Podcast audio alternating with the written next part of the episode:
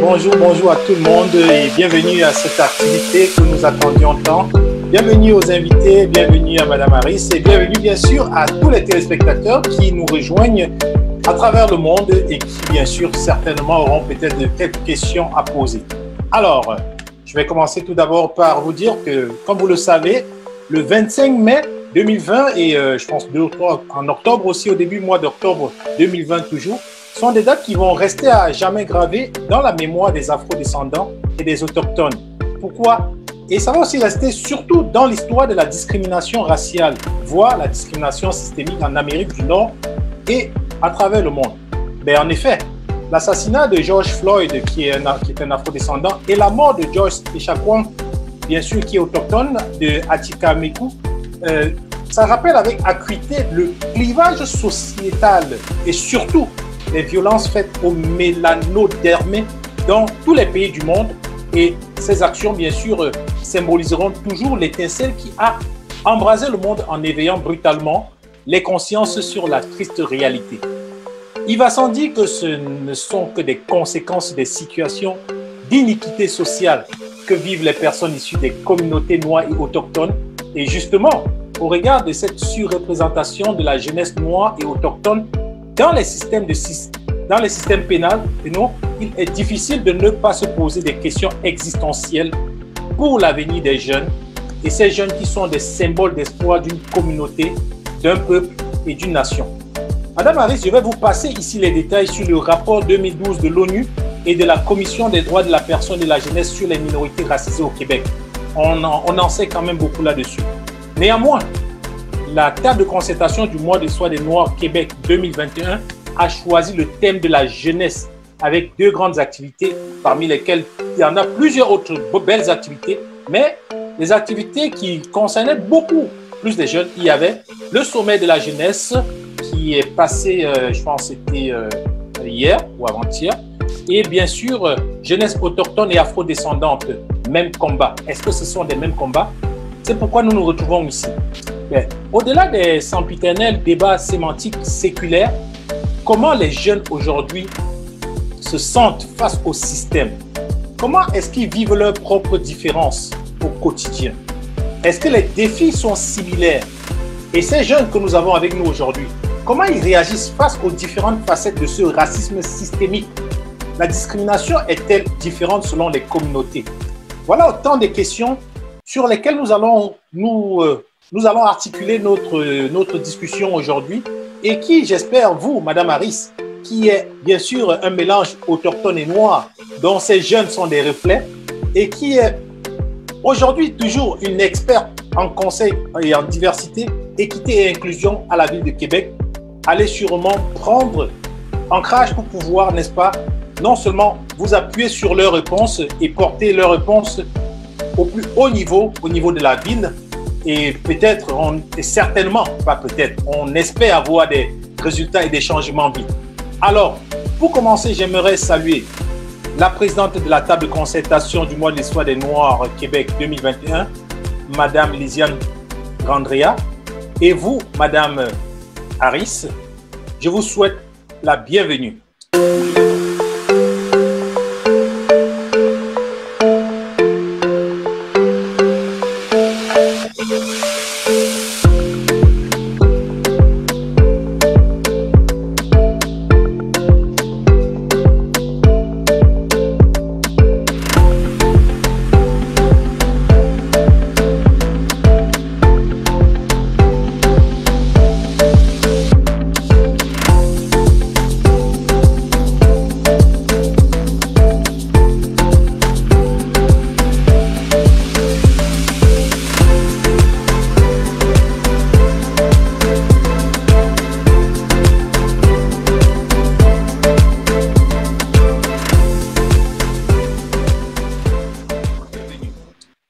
Donner la parole maintenant à la présidente pour qu'elle puisse nous dire un mot. Soyez les bienvenus. À vous, Madame Andrea. Oui, bonsoir euh, tout le monde. Merci beaucoup, Florent, de me donner la parole ce soir. Je ne serai pas longue. Euh, J'attendais avec impatience euh, cette activité et je remercie tous les, euh, tous les jeunes qui ont accepté de se prêter à ces échanges parce que je sais que les études sont là, vous êtes occupés, mais de passer euh, une heure et demie avec nous euh, et surtout en temps de pandémie, je sais que vous avez beaucoup à faire. Donc, merci beaucoup. soyez libres de vous exprimer. C'est vous qu'on veut entendre ce soir. Euh, avant de débuter, j'aimerais, euh, au nom de la table, faire euh, la déclaration de reconnaissance. Je tenais à le faire ce soir. Alors, au nom de la table, nous voulons juste reconnaître que la ville où nous sommes, c'est-à-dire Québec City, est bâtie sur le territoire Huron-Wendat et que la nation Huron-Wendat est la gardienne des terres et des eaux sur lesquelles nous nous réunissons aujourd'hui. Et euh, je lance un peu euh, le débat. Je tenais à remercier nos partenaires qui ont permis la tenue de toutes ces activités. Euh, sachez qu'il en reste encore plusieurs jusqu'au 28 février. Et je tiens toujours à nommer notre partenaire, euh, plutôt nos partenaires, excusez-moi, comme Patrimoine Canada, la Ville de Québec et le ministère de l'Immigration, de la francisation et de l'intégration, la Banque TD, euh, Radio-Canada, et puis l'honorable Jean-Yves Duclos et l'honorable Joël Lightbound. Alors, merci beaucoup, Florent, et euh, à Madame Harris. Oui, voilà. Euh, je, vais vous passer la parole, Madame Irena Florence Harris, qui aujourd'hui, comme je disais, vous êtes experte conseil en diversité, équité et inclusion à la ville de Québec. Mais avant, permettez-moi aussi de me présenter. Moi, je m'appelle Monsieur Florent Tchatchoua. Je suis euh, modérateur et un journaliste, mais je suis aussi animateur professionnel et je suis le président fondateur du Média de la diversité de la diaspora, l'inclusion et du vivre ensemble à Québec. Je vous laisse la parole, Madame Harris. Merci, Florent. Merci, Lésiane. Et je suis très fière d'avoir tous les jeunes ici aujourd'hui. Euh, j'ai enseigné pendant 16 ans, alors j'ai vraiment les jeunes à cœur. vous êtes vraiment notre futur, alors je suis très heureuse de vous voir ici aujourd'hui. Alors, on a dit, je suis Irena Florence Harris, experte conseil en diversité, équité et inclusion pour la ville de Québec. Alors, c'est quoi tout ça? Euh, c'est un très, très long titre, alors je vais expliquer un peu euh, de qu'est-ce qu'on parle quand on, parle de diversité, équité et inclusion? Diversité, je crois que c'est assez clair. La diversité, c'est que la ville veut que tous les gens soient représentés. Alors, les hommes, les femmes, toutes les religions, tous les, tous les races, toutes les orientations sexuelles, euh, les gens avec les handicaps, tout notre peuple soit bien représenté quand on parle de diversité. Euh, équité, l'idée d'équité, c'est vraiment de donner à nos citoyens les outils dont ils ont besoin pour réussir. Alors, l'équité, il ne faut pas confondre l'équité avec l'égalité. Hein. L'équité, c'est vraiment d'avoir les outils qu'on a besoin pour réussir. L'égalité, c'est qu'on a tous la même chose, mais avoir la même chose, ça ne nous aide pas nécessairement. Je vous donne un exemple. Euh, si Florent donne à moi et à Lisiane un crayon et un morceau de papier, on a les outils qu'on a besoin pour écrire. Mais, alors, c'est égal. Mais si moi, j'ai pas de bras, les outils qu'on m'a donnés, c'est égal, mais je peux absolument rien faire avec ça. Alors, pour que ça soit équitable, il me faudrait un ordinateur avec euh, un logiciel à reconnaissance vocale. Alors, moi, je peux écrire maintenant. Alors, l'équité, c'est ça. Alors, et c'est ça pour nous à la ville, notre défi, c'est d'être équitable et de regarder les, communautés et voir qu'est-ce qu'ils ont besoin. Alors, euh, vous, les jeunes, j'aimerais que vous m'écriviez puis vous me disiez qu'est-ce que vous avez besoin euh, pour que votre société québécoise soit, soit mieux. Euh, c'est vous notre futur et c'est de vous que je veux entendre. Alors, euh, dans mon rôle, euh, des parties de mon mandat, c'est de, euh, vous avez entendu le maire dire qu'il y a du racisme systémique. Alors, si on a du racisme systémique, ça veut dire que nos systèmes qu'on a en place, ils, ne sont pas équitables, ils ne fonctionnent pas bien. Alors, moi, une partie de mon rôle, c'est de regarder ces systèmes-là et voir comment on peut les changer, comment on peut bonifier des choses pour que ça fonctionne pour tout le monde. Euh, aussi, une partie de mon mandat, c'est de promouvoir les cultures pour que tous les Québécois viennent à la rencontre des, des nations, des Premières Nations, des cultures noires, afrodescendantes, de toutes les, les cultures qu'il y a à Québec. Parce que quand on connaît les cultures, ça enlève cette, cette craintude qu'on aurait. Et puis, euh, une autre partie de mon travail, c'est de travailler avec les communautés, avec les jeunes, d'entendre qu'est-ce que vous pensez que notre société a, a besoin. C'est pas nous à la ville qui décide pour la société qu'est-ce que vous avez besoin. Alors, j'aime parler avec les gens et entendre de, vous. Euh, vous a dit tout à l'heure que j'étais, j'étais euh, un mélange de noir et autochtone. Effectivement, ma mère, elle est québécoise, euh, mais sa mère, elle était de France et mon grand-père, il, est de la Première Nation Huron-Wendat. Euh, et puis, sur le côté de mon père, mon père, c'est un, un noir américain qui vient du sud des États-Unis. Alors, euh, moi, je, je, vis mes trois cultures. Je suis très fière d'être québécoise, je suis très fière d'être autochtone et je suis très fière d'être noire. Alors, euh, pour vous, je veux que vous ayez cette fierté-là et de reconnaître que votre, les choses que vous avez dans votre culture, c'est un atout. Hein, c'est quelque chose qui vous donne un aperçu un peu plus, plus grand sur la société qui va vous aider.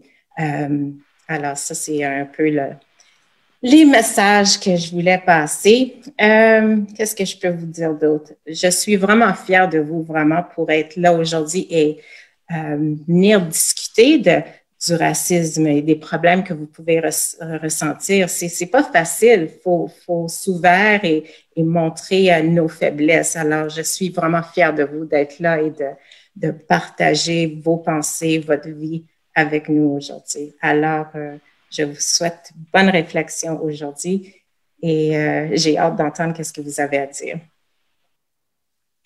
Merci beaucoup, Madame Harris. Euh, merci, merci pour ces, merci pour ces mots. Je pense que, comme vous l'avez dit, votre, votre charge aujourd'hui est quand même très, très, très, très importante. Pourquoi? Parce que, comme vous le savez, euh, la jeunesse est comme le fer de lance de la nation, c'est l'avenir, comme vous l'avez dit. Et avec tout ce que la jeunesse vit aujourd'hui, ça, ça, ça, va être vraiment euh, indispensable que vous puissiez comme ça prendre leurs besoins et pouvoir le transformer pour que, comme vous l'avez dit, l'équité se fasse et qu'ils puissent avancer avec confiance.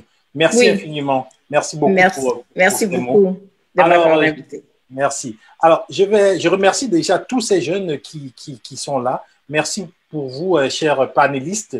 Et je vais, je vais prendre le privilège de vous demander de vous présenter les uns après les autres. On va commencer honneur aux dames par les dames et ensuite on va finir par les hommes. Alors, qui veut se lancer?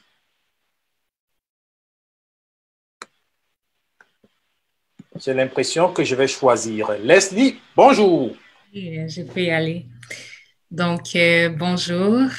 Je m'appelle euh, Leslie Joyce Quinja, j'ai 19 ans et euh, j'étudie à ma deuxième année en kinésiologie à l'Université Laval. Et puis, euh, ça me fait énormément plaisir d'être présente ce soir. Merci beaucoup, Leslie. on va continuer avec Raki. Bonjour, mon nom c'est Rakidia ou au complet Maman Rakidia. J'ai 18 ans et je suis au cégep Garneau en sciences humaines. Merci beaucoup, Raki. On va bien sûr continuer avec la, troisième fille. Euh, qui veut se lancer entre les derniers Je pense qu'il n'y a pas grand choix. Vas-y, Laurie. Euh, bonjour, je m'appelle Lauriane Hébert. Euh, je suis d'origine québécoise haïtienne. je suis présentement aux États-Unis dans le Prep School du Maine. C'est ma deuxième année ici. Et euh, je suis vraiment contente de pouvoir euh, participer à la table ronde de ce soir. Merci beaucoup, Laurie. Euh, je pense que hmm, mademoiselle Elisapi. Oui, moi, c'est Elisapi. J'ai 21 ans. je suis enseignante remplaçante dans mon village au Nunavik. puis, je suis dans d'autres petites comités qui m'ont permis d'assister euh, aux rencontres de ce soir. Je suis contente d'être là avec vous. Désolée pour mon retard aussi. L'Internet au nord est vraiment pas bon. Puis j'ai, j'ai pas été capable de me connecter chez nous. Donc, j'ai dû courir à l'école, à mon milieu de travail pour assister aux rencontres. Ah, merci beaucoup. Merci pour cet effort supplémentaire que vous avez fait. Euh, ça montre votre, votre attachement à cette, à cette activité. Alors, on va continuer avec euh, Manu. Donc, euh, bonjour, moi je m'appelle Manu Reda ou Emmanuel Reda. J'ai 19 ans et je suis présentement aux États-Unis dans un prep school. J'étudie avec Laurie et je vous remercie beaucoup de me recevoir en ce soir. Merci beaucoup Manu Reda. Et on va continuer avec Darren. Bonjour tout le monde, bonsoir tout le monde. Je m'appelle euh, Darren Germain, je viens de la communauté de MHTH. Je suis euh, commissaire pour la commission de Tepel commission qui est chargée d'établir une constitution pour les Peguagamilus. Donc, euh, merci pour l'invitation. Ça me fait plaisir d'être là ce soir. Merci beaucoup. Merci, merci Darren. On va, on va avoir plaisir à vous écouter tout à l'heure. On va continuer avec M. Franck Tétoum. Bonjour, euh, je m'appelle Franck Tétoum et euh, j'ai 19 ans et je suis présentement en sciences littéraires au Cégep de Sainte-Foy et j'ai le plaisir d'être ici aujourd'hui euh, aux côtés de tous mes amis. Ah, ah, merci beaucoup, Franck. Et je rappelle que Franck est le porte-parole de ce mois de l'histoire des Noirs Québec 2021. Alors, chers jeunes, j'espère que vous êtes prêts parce que ça va, ça va, ça va, ça va être très, très sérieux dans quelques secondes, mais sérieux en s'amusant, bien sûr. Alors, je vais, je vais comme ça vous poser une question simple, une question que peut-être vous-même vous, vous posez déjà, à savoir, dites-moi, selon vous, est-ce que ici, à Québec, il existe du racisme? Et euh, si vous pouviez aussi euh, nous dire si vous l'avez déjà vécu. On va commencer par celui qui se sent plus à l'aise pour commencer. Vous pouvez juste lever la main et je vous donne la parole. Sinon, je vais choisir. Lauriane? Euh, ouais. Euh, ben moi, personnellement, je viens pas de Québec, donc je viens de Montréal, donc ma perception est plus du côté montréalais. Mais euh, moi, personnellement, je pense que par rapport au milieu de vie que j'ai eu, par rapport où mes parents m'ont mis, j'ai pas nécessairement été en contact avec nécessairement euh, du racisme vraiment flagrant mais j'ai vraiment, j'ai plusieurs fois été témoin de, de certains trucs par rapport à mon frère qui se fait suivre dans l'auto juste à cause de sa couleur de peau, ou ma mère qui se fait, que les gens appellent la sécurité pour elle dans le quartier parce qu'on est dans un quartier majoritairement blanc. Mais aussi, je pense que je suis capable de voir un peu les, les deux côtés du monde parce que j'ai un père qui est blanc et une mère qui est noire et je peux voir c'est quoi les bénéfices quand je suis avec mon père blanc et comment les gens interagissent avec moi et avec lui, et la différence quand je suis avec ma mère et comment les gens interagissent avec elle. Merci beaucoup, Laurie. Euh, merci de ce partage. C'est certain que euh, quand, on est des deux côtés, on a, la facilité de pouvoir juger parce qu'on vit les, deux réalités. Donc, euh, je, vais, donner la parole. Je pense que tout à l'heure, il y a Leslie qui prenait la parole. Oui, je peux enchaîner. Alors, moi, de mon côté, je suis à Québec et par rapport au racisme dans la ville, je dirais qu'on peut remarquer certaines choses qui se passent dans le bus, par exemple, ou à l'école, surtout au secondaire, au primaire parfois aussi. moins en grandissant, moins au cégep, moins à l'université. Mais ce qu'on remarque un peu, je trouve que euh, c'est plutôt comme des, gens qui font passer euh, certaines remarques sous forme de blagues, euh, certaines remarques sous forme de petites jokes qu'ils vont dire, mais au final, ça peut être considéré comme des agressions et des micro-agressions. Donc, dans ce contexte, il y en a quand même plusieurs que j'ai remarqué personnellement.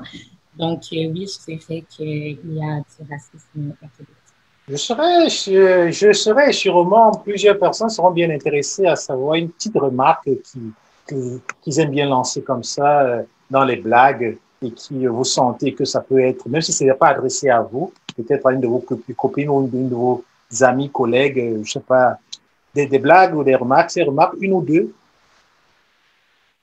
Des exemples de remarques? C'est ça. Ah, OK.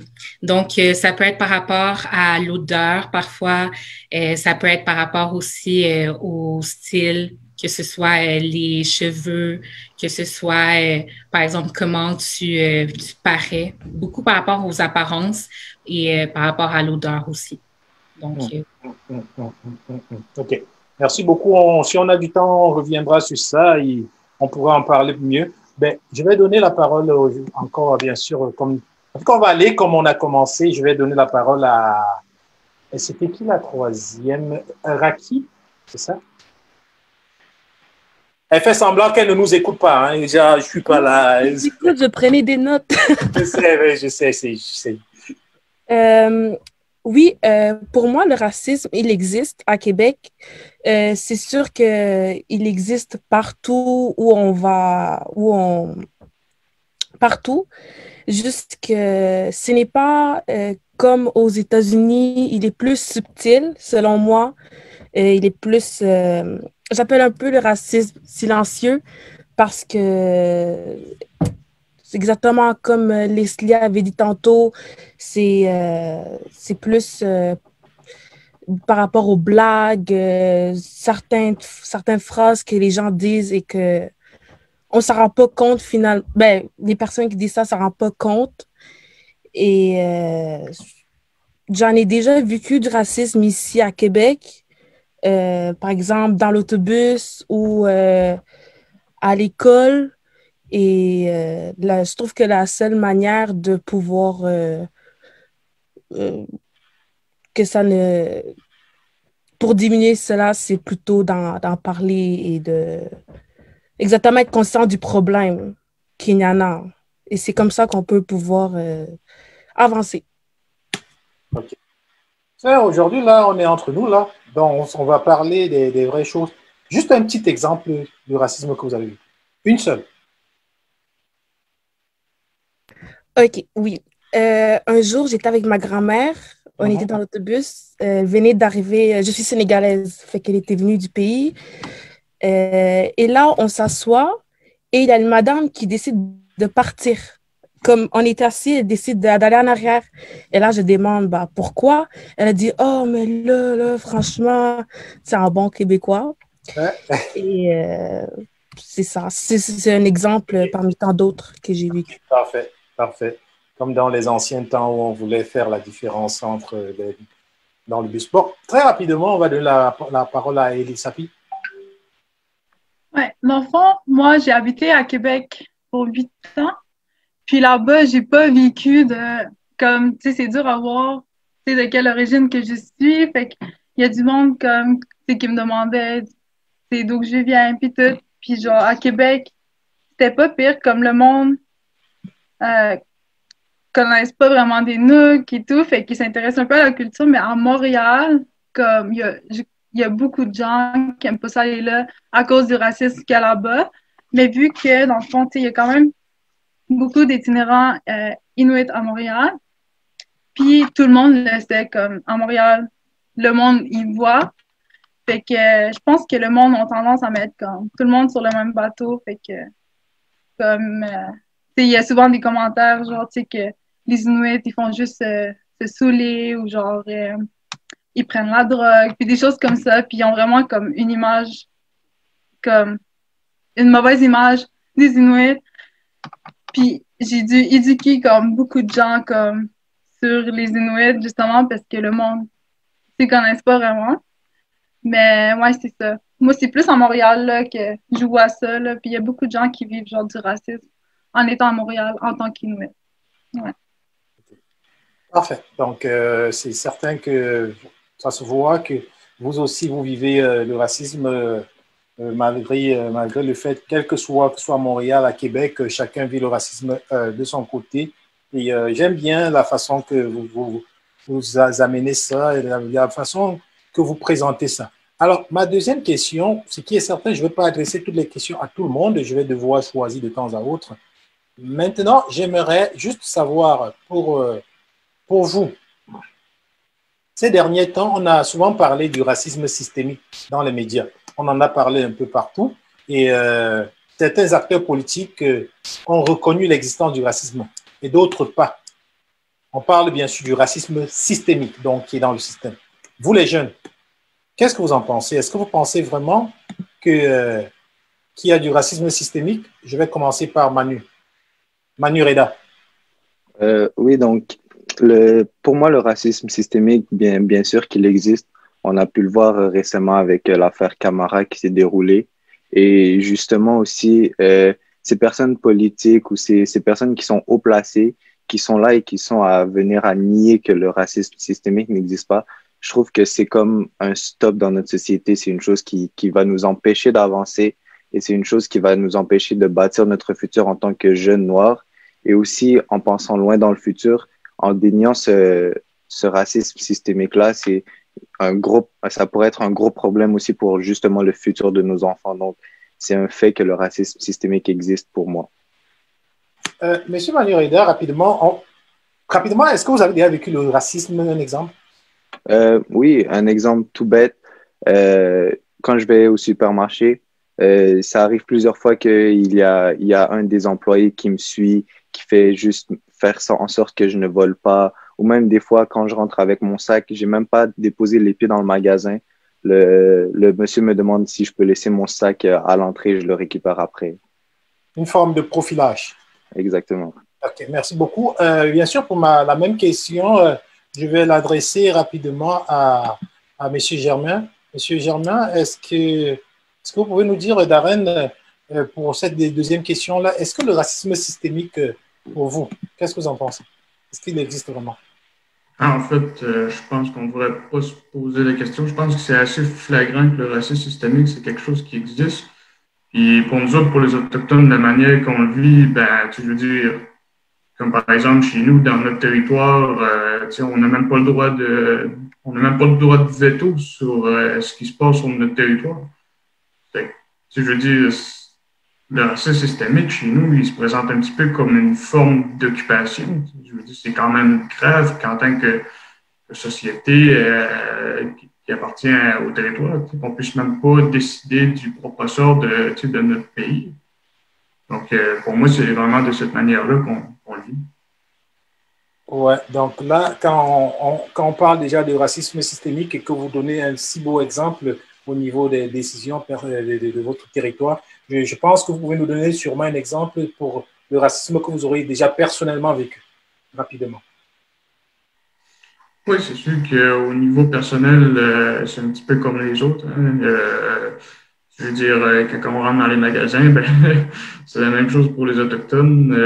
les gens nous suivent un petit peu. Puis d'ailleurs, je vais nommer un exemple où c'était avec un, groupe de jeunes à, à Montréal. Puis, euh, tu veux dire, on était dans un Dolorama, puis la madame euh, nous a suivis tout le long pour être sûr qu'on ne volait pas quelque chose. Fait que ça, c'est un autre exemple euh, flagrant. Merci beaucoup, M. Darren. c'est, vous illustrez très bien ça et on, constate donc que, quelles que soient les, différences, que ce soit du côté autochtone ou, du côté, bien sûr, afrodescendant, on vit presque tous les mêmes en tant qu'au niveau du racisme. Alors, M. Fantetom, on veut vous écouter aussi à propos de ce racisme systémique et finir aussi par un exemple, s'il vous plaît. Monsieur Tétois Allô? Monsieur Fantetom Est-ce qu'il nous écoute? Franck? Oui. Bon. Bonjour. Bonjour. Alors, vous avez entendu ma question?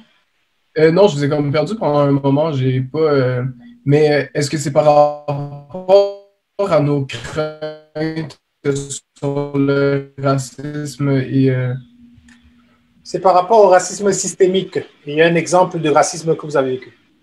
OK.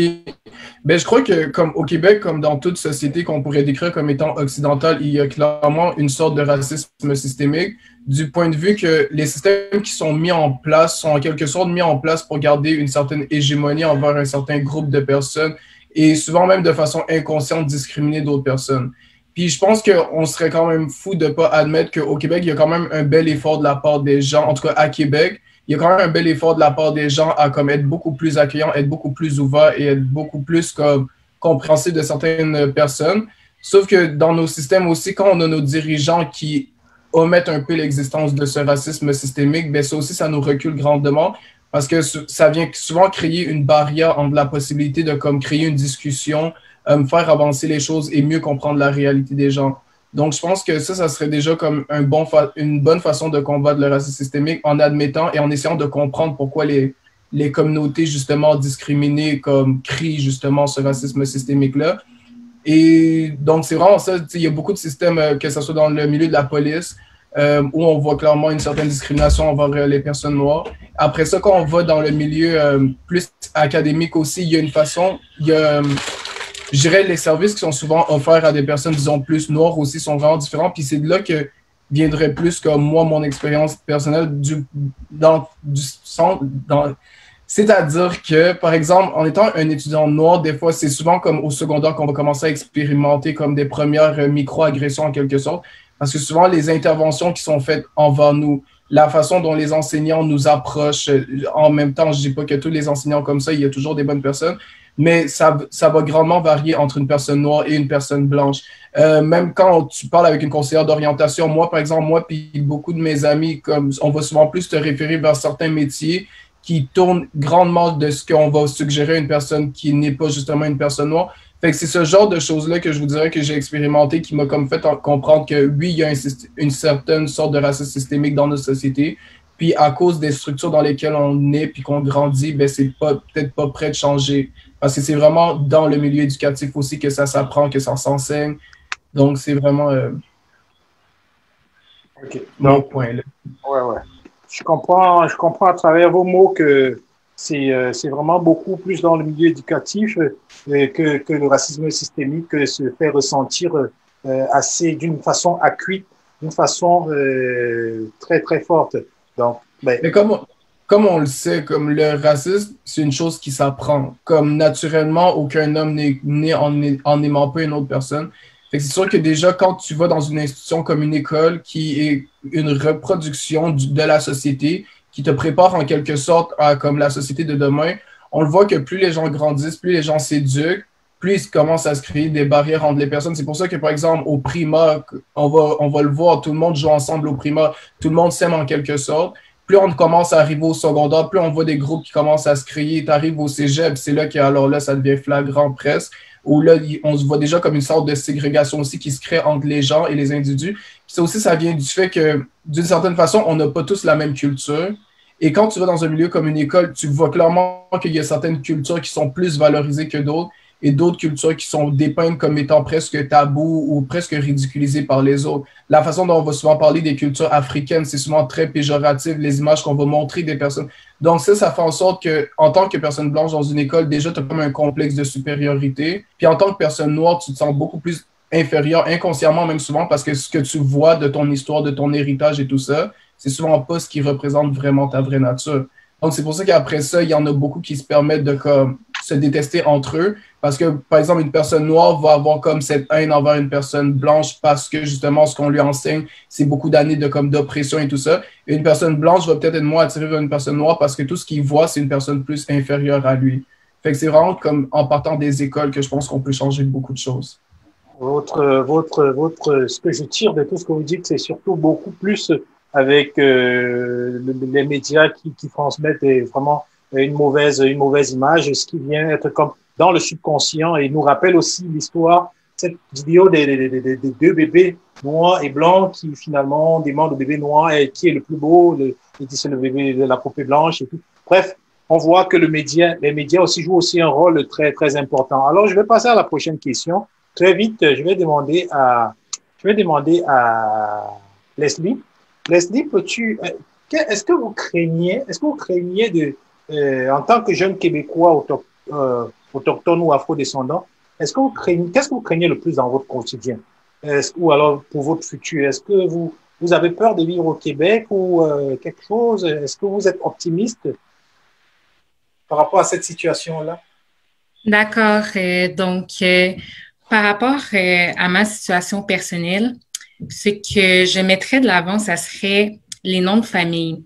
Crois que les noms de famille, les noms de famille qui sont changeants, qui sont différents, euh, ça vient vraiment, ça, apporte un gros bagage et ça nous suit partout où on veut aller. C'est-à-dire pour pour euh, une demande d'emploi, que ce soit un petit job d'été ou euh, un job qui va marquer notre vie, un job de vie, que ce soit pour demander d'avoir un appartement, une maison, etc. Même à la banque, notre nom de famille nous suit partout. En fait, notre nom de famille, comme je disais, c'est un bagage. Donc, on est vraiment fiers de porter ce nom de famille, surtout lorsqu'il est différent, lorsqu'il y a une histoire derrière. Mais d'autres personnes perçoivent ce nom de famille comme une menace. Donc, euh, à chaque fois qu'on se rend à quelque part, ça peut nous nuire justement parce qu'ils se sentent, ils se sentent menacés euh, de voir euh, des noms qui sont différents, de voir des personnes qui sont différentes. Donc, par rapport à la société, c'est ce que je dirais qui serait un peu craintif de mon côté. Ça serait de voir des personnes qui se résignent face à cette différence, face à apporter un peu de changement dans la société. Donc, vous n'êtes pas très, très optimiste, surtout par rapport au fait que le nom de famille pourrait vous empêcher vraiment de vous développer, de vous, de vous laisser toutes vos chances. C'est bien ça? En fait, je pense que ça, ça coupe un peu des chances. Euh, c'est un nom de famille que personnellement, je suis très fière de porter. Euh, mais je pense que certaines personnes le voient, comme je disais, comme une menace. Donc, euh, c'est sûr que ça peut couper des chances. Après, lorsqu'on commence à parler avec ces personnes, lorsqu'on socialise souvent, leur, leurs idées changent, ils sont plus ouverts parfois, réceptifs, etc. Donc, ça, ça dépend vraiment des situations. Parfois, c'est plus ambigu. Parfois, c'est simplement lorsqu'ils ne voient pas, en fait, notre manière de faire, notre manière de socialiser avec elles. Ils sont un peu craintifs juste à lire le nom, juste à regarder ce nom. Mais sinon, il y a plusieurs personnes sont ouvertes d'esprit plusieurs personnes sont ouvertes aussi au changement et puis sont ouvertes, sont réceptives par rapport euh, à ce genre de différence. Donc, euh, d'un côté, je fais plus euh, positive aussi par rapport au futur, si je veux l'exprimer ainsi. Vous nous dire encore votre nom de famille? Pinja. Pardon? Pinja. Pinja. Il, est, magnifique. Hein? C'est un très beau nom de famille. Très, très beau nom de famille. Alors, je vais, je vais demander euh, aussi à Lauriane. Euh, Lauriane, est-ce que vous pouvez aussi nous dire, euh, répondre à la même question, à votre façon de voir? oui, juste rapporter comme une expérience par rapport à ce que Leslie dit par rapport au nom. Ben, c'est sûr que moi, j'ai hérité du nom de mon père, donc j'ai un nom de Québécois. Mon nom, c'est Lauriane Hébert. Mais mon frère, avant, quand il appliquait pour des, des jobs, quand il mettait sa photo avec son CV, il se faisait souvent rejeter par rapport les emplois. À partir du moment où il a juste enlevé la photo et que les gens pouvaient juste lire Antoine Hébert, il a commencé à, être accepté plus et plus et plus de jobs. Puis c'est vraiment en enlevant son apparence que les gens ont commencé à plus être ouverts de l'accepter, genre pour les emplois, que si on mettait sa photo. Donc je peux comprendre sa crainte par rapport à ça, parce que justement à cause de mon frère. Mais euh, par rapport au, futur, qu'est-ce qui me fait peur, c'est qu'encore aujourd'hui, ben justement, du côté politique, les gens le nient encore et que c'est pas encore reconnu et que même dans l'histoire du Québec, il y a plein de choses que on, on nous apprend pas vraiment par rapport euh, à l'esclavage au Québec ou que ce soit encore euh, la communauté autochtone et qu'est-ce qui vient en ce moment, c'est pas quelque chose que moi on m'a appris à travers mon, mon éducation au Québec.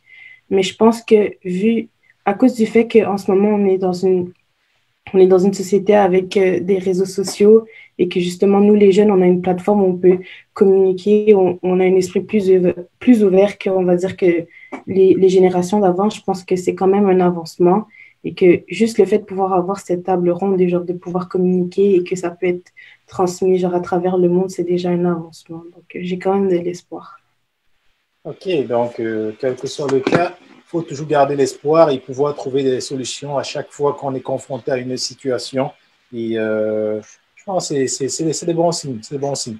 Je, vais, je vais demander aussi euh, très rapidement euh, à Elisapi de, de, nous dire aussi son, son ressentiment par rapport à cette question-là.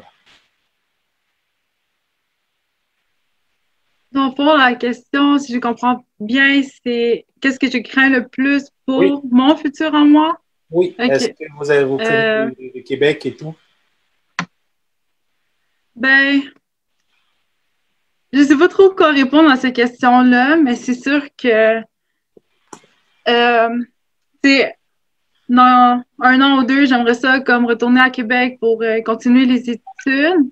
Fait que, je sais que, il n'y a pas beaucoup de, d'Inuits, dans le fond, qui vont, euh, qui vont continuer les, les études au sud parce qu'on est obligé d'aller au sud si on veut poursuivre les études euh, au cégep et à l'université. Il y a beaucoup de gens que, qui vont à Montréal, mais c'est pas beaucoup vont rester jusqu'à la fin parce que c'est sont loin de leur maison, de leur famille, de leur environnement comme ou qui sont confortables. Mais je sais que comme dans les universités puis tout, comme ils gardent toujours une des places, un pourcentage de places comme pour euh, les autochtones. Je sais pas si c'est une mauvaise chose ou une bonne chose, mais pour moi, je pense que c'est bien, mais si je crains des choses pour mon futur, euh... ouais, c'est ça, je sais pas trop quoi répondre. quelle est la chose là? Qu'est-ce que vous craignez le plus si vous deviez venir continuer votre, vos, études ici à Québec ou euh, venir à Québec pour vivre, vivre et faire vraiment votre vie en ce qui concerne spécialement, bien sûr, le racisme? Qu'est-ce que vous craignez le plus? À Québec, je ne crains pas vraiment. OK. Donc, Mais si j'irais à Montréal, ouais, si j'irais à Montréal, c'est sûr que euh, je, vais me sentir, je vais sentir plus de pression comme pour, euh, pour ma culture puis tout. ouais. Bon, OK. D'accord. Ben, je, vais, je vais donc poser ma, ma, ma, question, la prochaine question. La prochaine question va sûrement aller à, à M. Franck Tétoum. Mais en une phrase, euh, Franck, est-ce que votre futur ici à, à Québec, est-ce que vous êtes optimiste, pessimiste en une phrase? Euh, je dirais oui et non. C'est sûr que ça dépend toujours des gens qu'on croise dans, dans notre vie et tout ça et du parcours. Mais c'est sûr que quand tu sais que souvent tu es une personne plus comme stigmatisée, c'est sûr que tu sais qu'il faut tout le temps que tu travailles plus fort et que des fois, peut-être que tu seras peut-être pas autant considéré, tu n'auras pas nécessairement le support nécessaire. Donc, c'est surtout, là, ça, peut, c'est beaucoup de chance pour pouvoir réussir, mais c'est sûr, ça serait bien que mes efforts soient payés au juste prix et non que ça dépende juste de la fortune. OK, OK. Bon. mais écoutez, ma, question, ma, prochaine question, euh, normalement, c'était de savoir, euh, quand, on, a discuté, quand on préparait cette émission, on, certains d'entre vous ont vraiment souhaité euh, qu'on puisse parler, qu'on puisse parler de, qu'on discute sur les histoires cachées du Québec. Et comme on le sait, euh, ce sont des dimensions historiques qu'on ne veut plus trop réveiller parce que parfois ça, ça, peut faire mal, ça peut toucher. En quoi est-ce que vous trouvez cela important d'en parler, même si c'est un passé assez douloureux? Et euh, on sait que quand on parle d'un passé douloureux, un passé qui peut heurter, on parle de l'esclavage. Alors, euh, des pensionnats, des divisions de territoire, des séquelles de tout cela aujourd'hui. J'aimerais savoir avec Manu Reda, en quoi est-ce que c'est important d'en parler? Euh, je trouve que parler de, ce passé-là est important euh, parce qu'en fait, ça montre que tout ce qu'on a vécu en fait en tant que communauté et de d'où on vient en fait, quelles sont vraiment nos origines, mais aussi le fait que, euh, surtout dans le système d'éducation québécois, on n'en parle pas autant. je trouve qu'en fait, c'est ça qui amène un peu l'ignorance en fait auprès des, des gens dans notre entourage. Et ça, c'est une chose, si je peux parler d'expérience personnelle que j'ai remarqué quand je suis venu étudier aux États-Unis, c'est là qu'on a vraiment commencé à parler euh, des, personnes figurantes noires, en fait. On n'a pas juste par, on parlait pas juste de l'esclavage, on a abordé le sujet de Malcolm X, Martin Luther King et des trucs comme ça. Et c'est des figures qui sont quand même importantes et qui montrent que ce, ce sont des gens qui se sont battus, en fait, pour nos droits. Et je trouve que c'est quelque chose qui manque, en fait, euh, au système d'éducation québécois pour montrer que en tant que noir, on n'est pas juste là pour subir, mais on est aussi là pour prendre des actions et euh, se rappeler de ce passé douloureux, douloureux-là, en fait, pardon, ça, amène, ça peut amener un plus en tant que société. Ça montre en fait que on est noir, on existe, on est, on est parti de loin, on est rendu à ce, à ce niveau-là et on se battra encore parce que on, ce n'est pas encore parfait. OK. Et vous, Manurida, rapidement, comme ça, est-ce que si vous aviez le choix, est-ce que vous, vous serez optimiste de venir vivre à Québec pour votre futur et tout? Euh, je pense que oui, je suis assez optimiste euh, parce que comme euh, Franck l'avait dit plus tôt, les gens au Québec font quand même un gros effort d'être accueillant et tout. Mais ce, qui, ce qui serait le mieux, c'est que ces gens-là, en fait, on les éduque, en fait. Cette ignorance qu'ils ont, en fait, ils la perdent lorsqu'ils nous, lorsqu'ils m'approchent, lorsqu'ils commencent à me parler. Et en fait, toutes ces, les stéréotypes de moi qu'ils avaient avant, en fait, ça, ça, tombe. Donc, je pense juste qu'en éduquant et quand, quand les gens apprennent à nous connaître, euh, ça fait un bon mix, en fait. Donc, oui, je serais assez optimiste de venir, de faire ma vie au Québec. Merci beaucoup. Euh, euh, ça, vient, ça vient mettre un peu de l'eau dans mon moulin et puis mettre un peu plus de lumière sur ma lampe. Je, je, suis très intéressé à écouter mon cher Darren sur ce sujet parce que tout à l'heure, on a parlé de, ces petits mots au niveau de séparation, au niveau de liberté et tout. Monsieur Darren Germain, est-ce que vous, votre point est-ce que vous êtes très optimiste, votre positivité au niveau de la vie ici à Québec, quelle, est-elle? Est-ce que vous, serez plus pessimiste ou optimiste?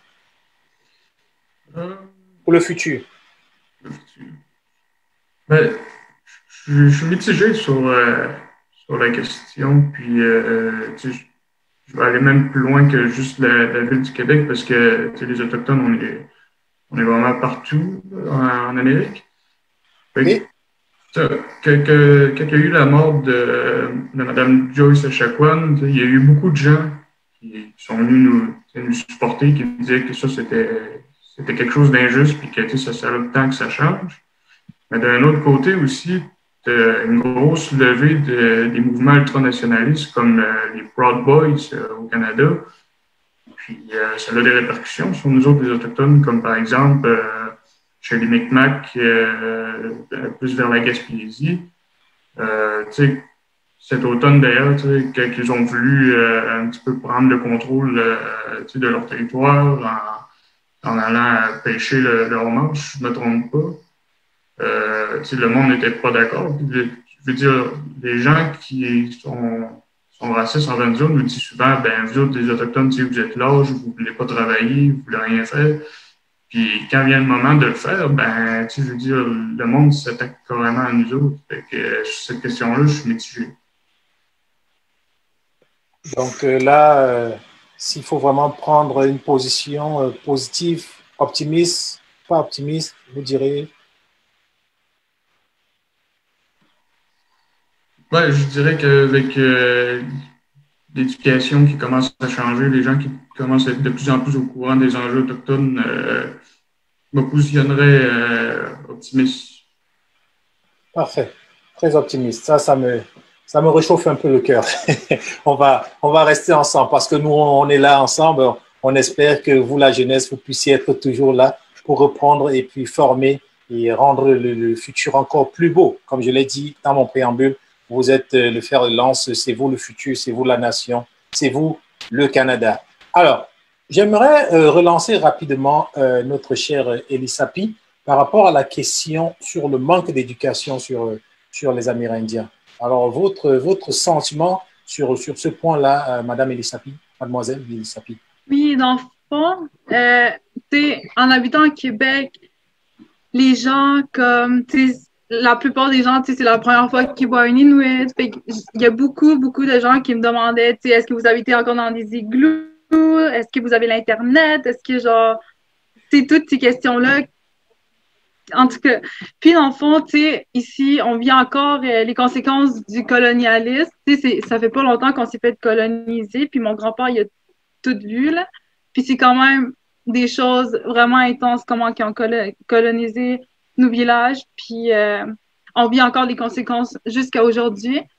Puis je pense que, tu sais, on devrait apprendre tout ça en histoire parce que on apprend que les Inuits sont, sont nomades, les autres sont, des, sont sédentaires, non, non, non, mais on n'apprend jamais le plus important là-dedans.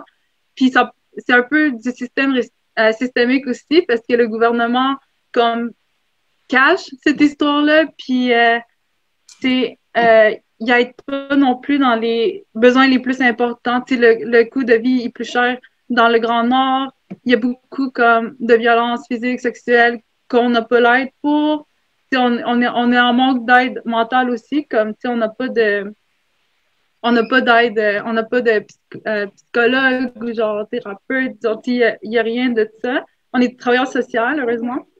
Mais il y a beaucoup, euh, il y a des pénuries de, de logements. Fait on vit beaucoup encore le colonialisme jusqu'à aujourd'hui. Puis je pense que ce serait important de d'éduquer les gens de Québec sur qu'est-ce que les Amérindiens et les Inuits ont vécu et qu'est-ce qu'on vit encore aujourd'hui. Puis, ouais, c'est ça. Il y a ben beaucoup trop de choses à dire. Ben oui, oui, oui, mais oui. Je, je, je, je, vous ressens sur, ces, sur cette, euh, sur, sur, sur cette réponse-là. Avant de réagir, je vais laisser euh, Leslie dire quelque chose. Oui, euh, j'étais vraiment euh, enthousiasmée par euh, cette question parce que il y a tellement beaucoup de choses à dire par rapport à ce sujet, par rapport à l'histoire, par rapport à l'histoire cachée, comme vous l'avez présenté tout à l'heure.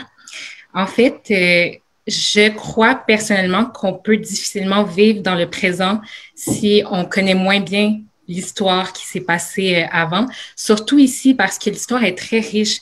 Elle comporte beaucoup d'événements je trouve que l'histoire qu'on apprend euh, dans le système au secondaire, surtout, ne va pas jusqu'au bout de ce qu'on devrait apprendre peut-être ou de ce qu'on pourrait apprendre. Il y a tellement d'événements qui sont euh, passés rapidement dans les cours et puis euh, il y a des choses qui sont un peu plus cachées.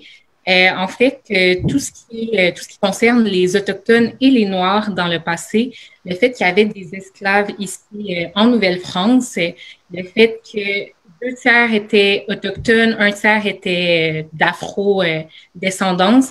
Toutes ces petites choses, c'est des choses que nous n'apprenons pas. Même le fait que l'esclavage était euh, ancré dans les lois, c'était légal d'avoir euh, des esclaves, et ce pendant deux siècles et même plus. toutes ces choses vont à la suite aussi de notre discussion par rapport au racisme systémique parce que le racisme systémique est aussi dans les lois. Donc, euh, ces lois qui découlent ont encore un impact aujourd'hui. Même si l'esclavage euh, a été aboli, on connaît toute l'histoire un peu avec euh, les pensionnats parce qu'on se l'est en quelque sorte apprise, plus au cégep, plus à l'université. on, a fait des recherches. Moi, personnellement, j'ai fouillé beaucoup, beaucoup, beaucoup cet été pour en apprendre plus. Donc, euh, ce genre de choses, j'imagine qu'on pourrait l'instaurer dans notre système, l'instaurer peut-être dans les cours d'histoire, revoir un peu comment le déroulement du cours euh, se, se euh, en ligne pour peut-être euh, venir mettre plus de place aussi aux voix dont on entend peu parler, mais qui sont très importantes. je pense rapidement ou euh, à l'incendie de Montréal. En fait, il y a eu un incendie. On avait entendu parler, si je me rappelle bien, c'est 1734. Et puis cet incendie de Montréal qui a pogné en feu, qui a pris beaucoup de maisons, un hôpital.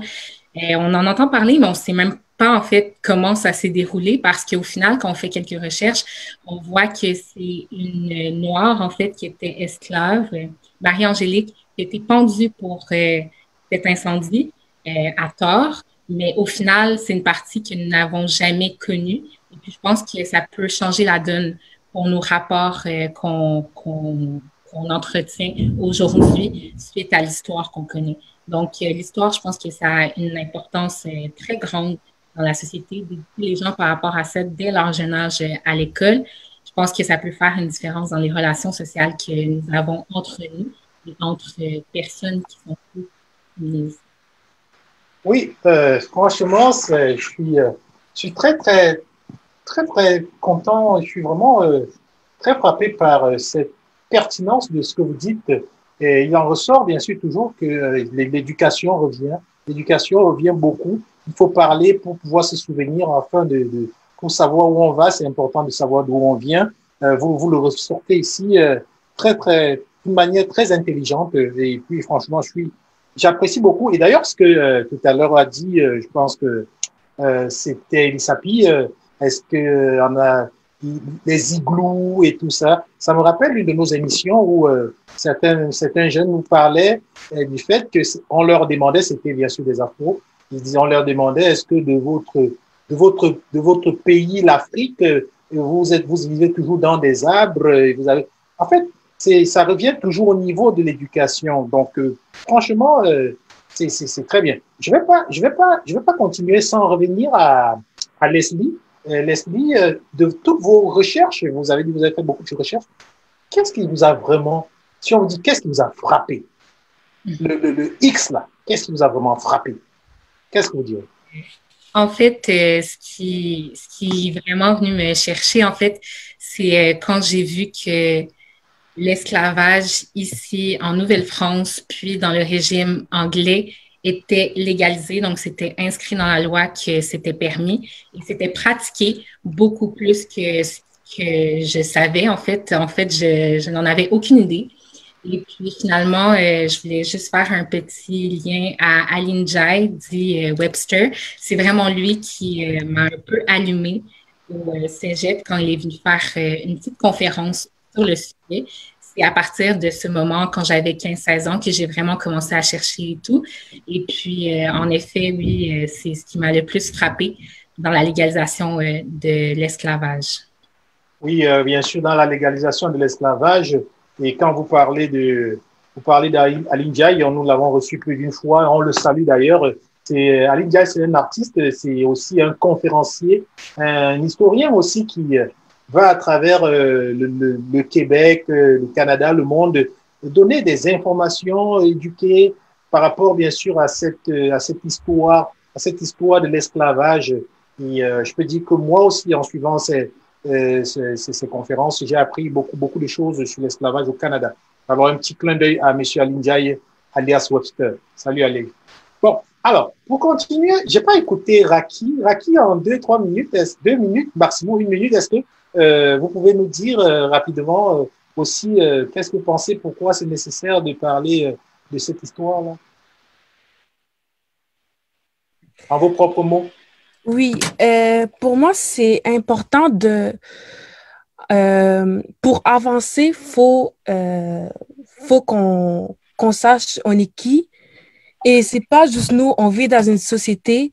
Euh, c'est impor important de, tolérer et de, et de, et de, de cohabiter ensemble. Et on ne, on ne peut pas faire ça si euh, y a plein de préjugés, plein de stéréotypes.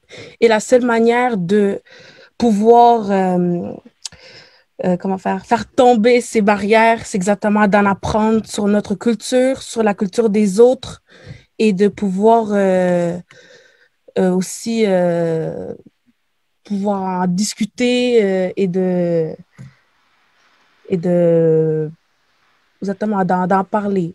Oui, en parler. En, parler, pour, euh, pour ne pas oublier. En parler ouais, pour, euh, pour avancer.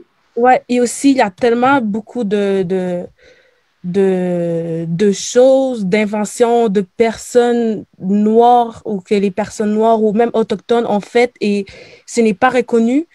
Alors que je trouve qu'on a quand même beaucoup fait, surtout à Québec, avec l'histoire euh, et c'est c'est ça, c'est euh, c'est important d'en pouvoir en discuter, de pouvoir aussi euh, je sais pas comment dire ça. C'est ça, vous l'avez déjà dit en, ouais, c'est ça. en plusieurs mots ou en plusieurs phrases, vous, vous l'avez déjà dit. Ouais. C'est important de parler, c'est important de, de, de, se rappeler. Il faut se souvenir pour aller puiser dans cette histoire et pouvoir modifier oh, ouais. ce qui n'était pas bien. Exactement, c'est ça que je voulais dire. Le, le, le goût de, de, de Québec, c'est je me souviens. Et on ne peut pas avancer si on ne peut pas se souvenir de, de notre passé et de, des cultures, des, des peuples qui ont, qui, ont, qui ont fait construire Québec en tant que tel. Absolument, absolument. Vous avez complètement raison. Et euh, j'ai bien, j'ai bien aimé le fait que vous ressortiez ce je me souviens. Ça, c'est, c'est, c'est comme une racine. C'est la racine, c'est la racine de tout être, de, pouvoir se souvenir. Si on ne se souvient pas, on est perdu. On est perdu. Alors, on va, on va continuer euh, rapidement. Euh, je, suis vraiment très, très content d'être là avec vous et de discuter de ces sujets. Et la façon que vous ressortez les points, c'est, c'est vraiment très, très pertinent. Merci, d'être là. Alors, on va poser la prochaine question. Euh, j'aimerais savoir, maintenant qu'on a pris conscience, maintenant qu'on s'est rendu compte de tout cela, vous les jeunes, Aujourd'hui, si on dit, bon, Monsieur Tétouan, vous êtes le président du monde de tous les jeunes ici au Québec, à Québec. Alors, dites-nous, selon vous, que peuvent faire les jeunes pour, que peuvent faire les jeunes pour avancer, réussir dans la ville de Québec et qu'est-ce qui doit être concrètement fait dans les communautés pour que les choses changent? Monsieur le président de tous les jeunes du Canada, qu'est-ce que vous pouvez faire? Mais c'est sûr que pour chaque jeune, ça passe souvent beaucoup de soi aussi. Puis comme on l'a dit, surtout ce mois-ci pour le mois de l'histoire de Noir qui tourne autour de l'engagement citoyen et de la jeunesse, je pense que c'est toujours important de se rappeler que peu importe où tu es, il faut toujours que tu t'impliques pour comme créer une place pour toi-même. Surtout en tant que personne souvent comme mise au bas de l'échelle de la hiérarchie sociale, je pense qu'on a un devoir de s'impliquer pour montrer qu'on vaut beaucoup plus que beaucoup plus que les stéréotypes on vaut beaucoup plus que les images qui sont souvent comme préconçues, les idées déjà préconçues. On doit sortir des cadres qui nous sont comme déjà associés, puis des rôles sociaux qui nous, ont associés, qui nous sont associés en nous impliquant pour faire changer les choses. Merci beaucoup, monsieur. Euh, je, vais, je vais rebondir très rapidement avec, euh, avec Elisapi, toujours pour la même question.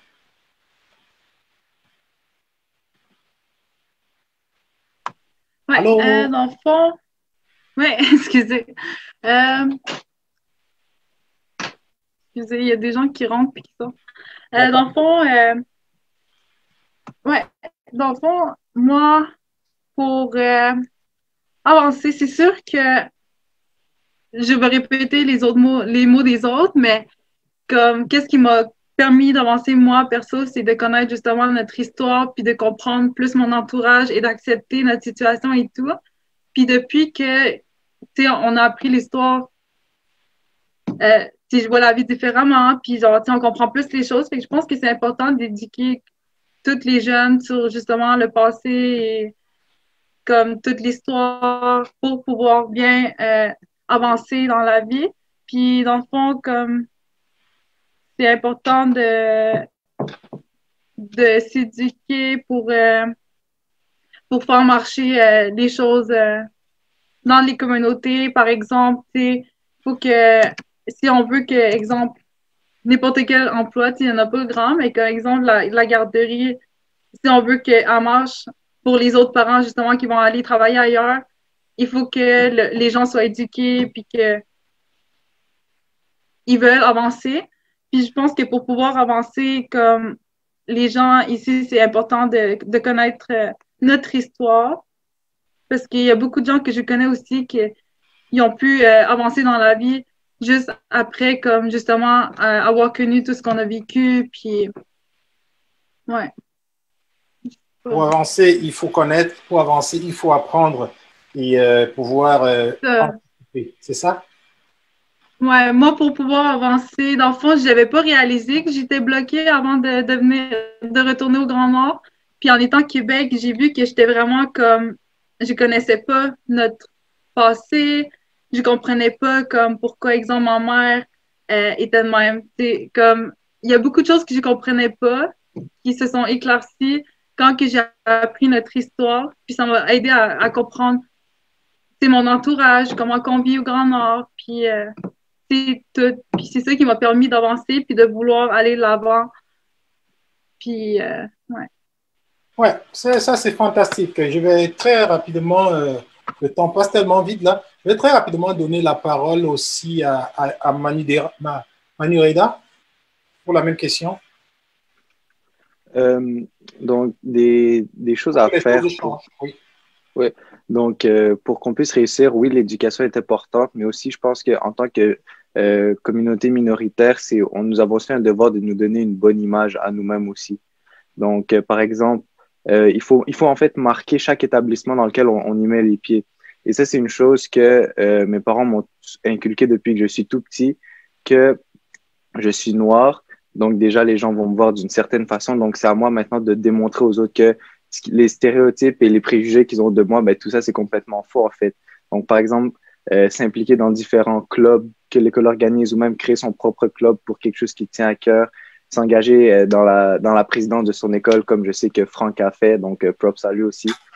Euh, sinon, même dans le milieu du sport, en fait, il faut que tu sois celui qui travaille le plus Parce que je pense que dès que tu es noir, va falloir que tu fasses un effort de plus que les autres dans ton entourage. Et c'est à toi maintenant de montrer aux autres que, OK, j'ai peut-être cette, euh, ce setback, en fait, ce recul, mais je suis encore, je suis là et je vais pas me laisser oppresser par vous. Puis je vais montrer que, en fait, je suis là pour travailler et que je vais, si je vais me donner une bonne image pour que dans chaque établissement dans lequel je mets les pieds, ben, j'y laisse une marque positive.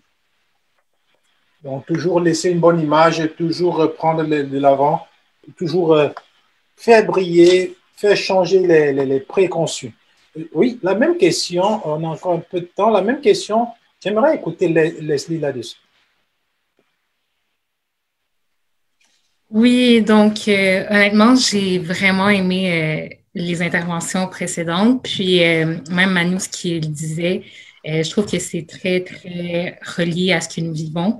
Euh, de s'impliquer en fait. Moi, je pense que c'est par là, de s'impliquer, de prendre sa place, de ne pas avoir peur d'aller de l'avant, de prendre la place qui te revient en fait, parce que on est constitué de jeunes doués, intelligents, de jeunes qui sont forts dans plusieurs domaines, et qui peuvent s'impliquer dans différents domaines et puis briller. Et puis c'est vraiment notre force parce que après tout ce qu'on dégage, c'est ce que les gens retiennent de nous. Donc, euh, comment notre positivisme, en fait, notre leadership, tout ce qui est, euh, tout ce qui nous fait briller, tout ce qui nous fait resplendir, c'est ce que les gens vont retenir. Donc, euh, je crois que c'est par l'implication qu'on se démarque le plus. Et puis après, ça fait toute la différence pour le reste du parcours. Ouais, j'aime bien ça. J'aime bien ce mot-là au niveau de la rééducation. Ça permet, ça permet de, faire la différence euh, c'est vraiment, c'est vraiment très, très intéressant, c'est très, très inspirant. Ben, on, va, on a une dernière question, mais avant la dernière question, je vais toujours demander à, ben, qui n'a pas encore répondu, Lauriane. Elle se disait, oh, il ne va pas me poser cette question. Ben oui, je vais la poser. on y va? Euh, oui. Euh, donc, attends, est-ce que vous pouvez la reposer, s'il vous plaît, je sais pas. La, question, c'était toute simple. C'était euh, si vous, aujourd'hui, on, dit, euh, on disait, euh, Madame, Mademoiselle Lauriane Hébert, vous êtes la ministre de tous les jeunes de la jeunesse ici au Québec, au Canada. selon vous, qu'est-ce qu'il faudrait faire pour que les choses changent? Donc, qu'est-ce qui doit être concrètement fait dans les communautés? Euh, ouais, ben, je pense que c'est un peu redondant parce que les, les personnes qui ont parlé avant vraiment vraiment dit des bons points et vraiment les points majeurs, je pense, par rapport à ça. Mais euh, qu'est-ce que j'ai pu constater à travers euh, cette table ronde? C'est vraiment l'éducation qui est ressortie le plus. C'est vraiment cette ignorance qu'on voit partout. Fait que ça serait vraiment d'éduquer les gens et aussi de s'éduquer soi-même parce que même moi, je le sais, des fois, genre, j'assume que je, je, justement, je connais pas mon passé, je connais pas mon histoire puis ça m'empêche aussi d'expliquer aux autres aussi pourquoi je me sens comme ça, puis pourquoi les gens interagissent comme ça avec moi. Fait que je pense aussi qu'à cause du fait qu'avec les réseaux sociaux, maintenant, on peut toujours partager des trucs qu'on voit, des textes qu'on voit, des, des, personnes qui ont marqué l'histoire, que ce soit de partager ça sur Facebook, Instagram ou whatever. Juste de le partager avec les autres et, et de partager ton message et aussi de présenter une bonne image de soi tout le temps. Ouais, j'aime bien ça. Il faut partager l'histoire, il faut partager pour que les gens puissent connaître, qu'ils puissent savoir, oui. Et aussi, je pense aussi de, de, de supporter euh, les industries noires ou autochtones, les, on va dire les business qui sont noirs ou autochtones, ça serait de supporter aussi pour avoir euh, une économie indépendante aussi dans notre communauté à nous-mêmes, pour nous donner aussi une place économique. C'est vrai, on n'avait pas souligné encore ça, une forme de réseautage interne, une forme de réseautage pour, euh, pour l'économie, euh, une économie vraiment communautaire. Mais je sais que, Monsieur Darren, vous êtes quelqu'un de très, très, très engagé et j'aimerais vraiment vous écouter sur ce point-là, s'il vous plaît. Si je serais euh, le président de la jeunesse du Canada?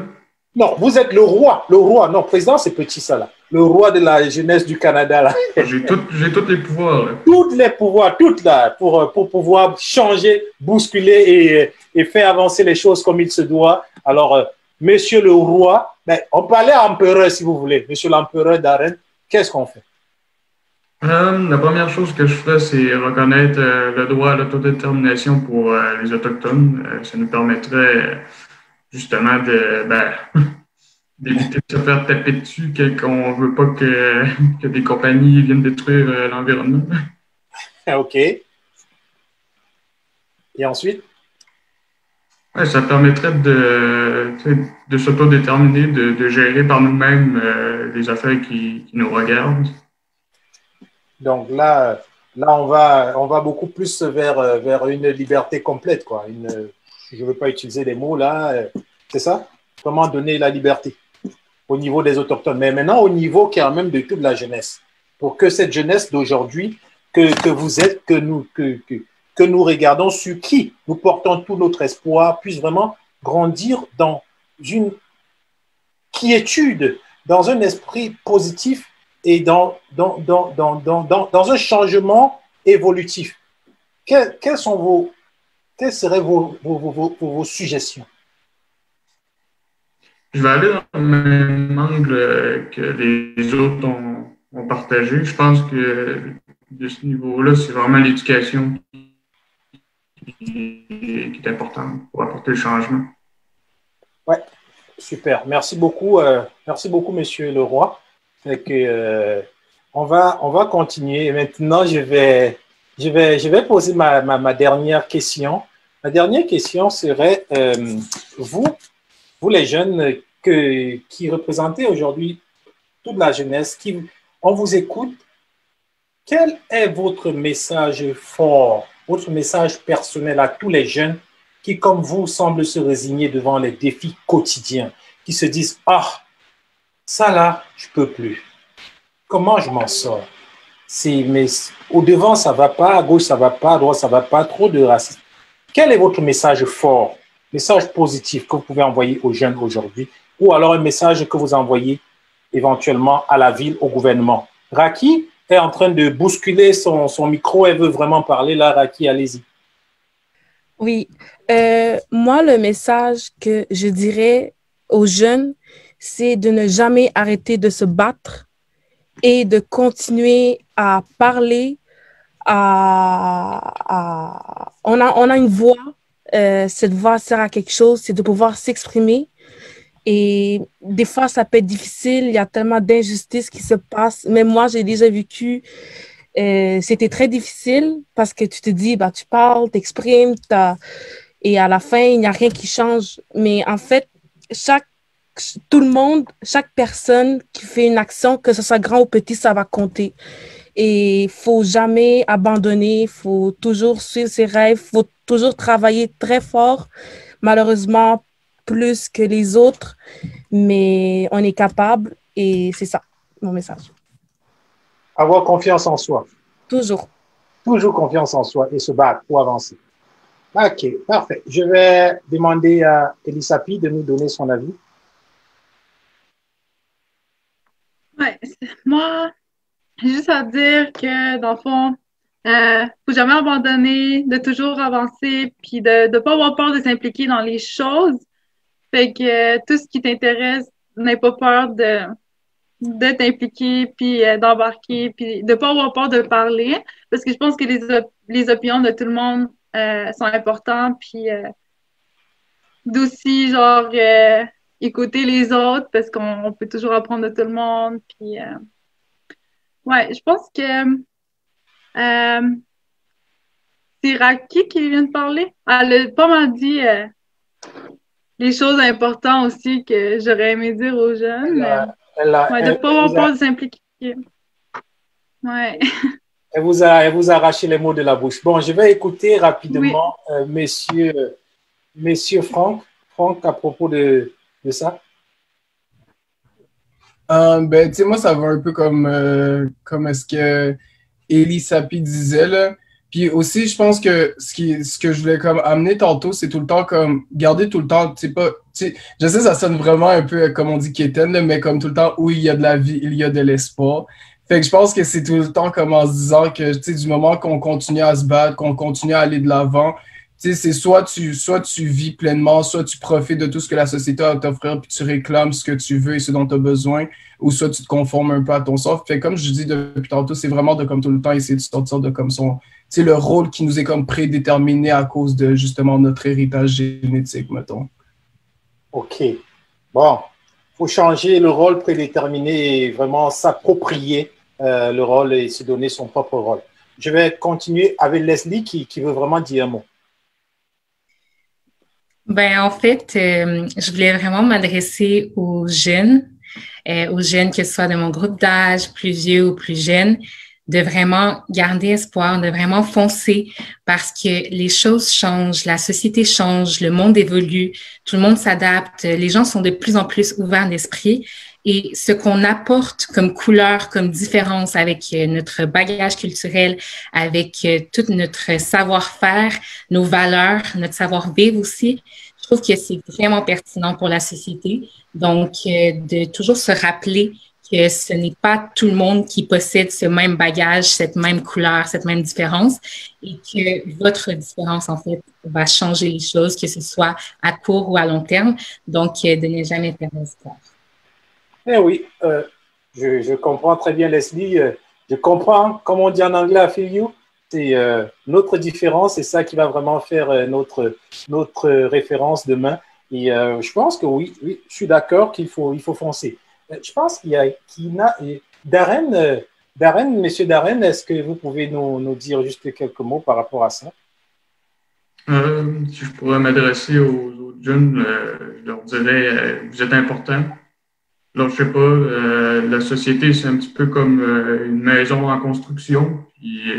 plus on va être euh, d'ouvriers en train de construire cette maison-là, ben, plus la société va avancer. Donc, la contribution de tous est importante.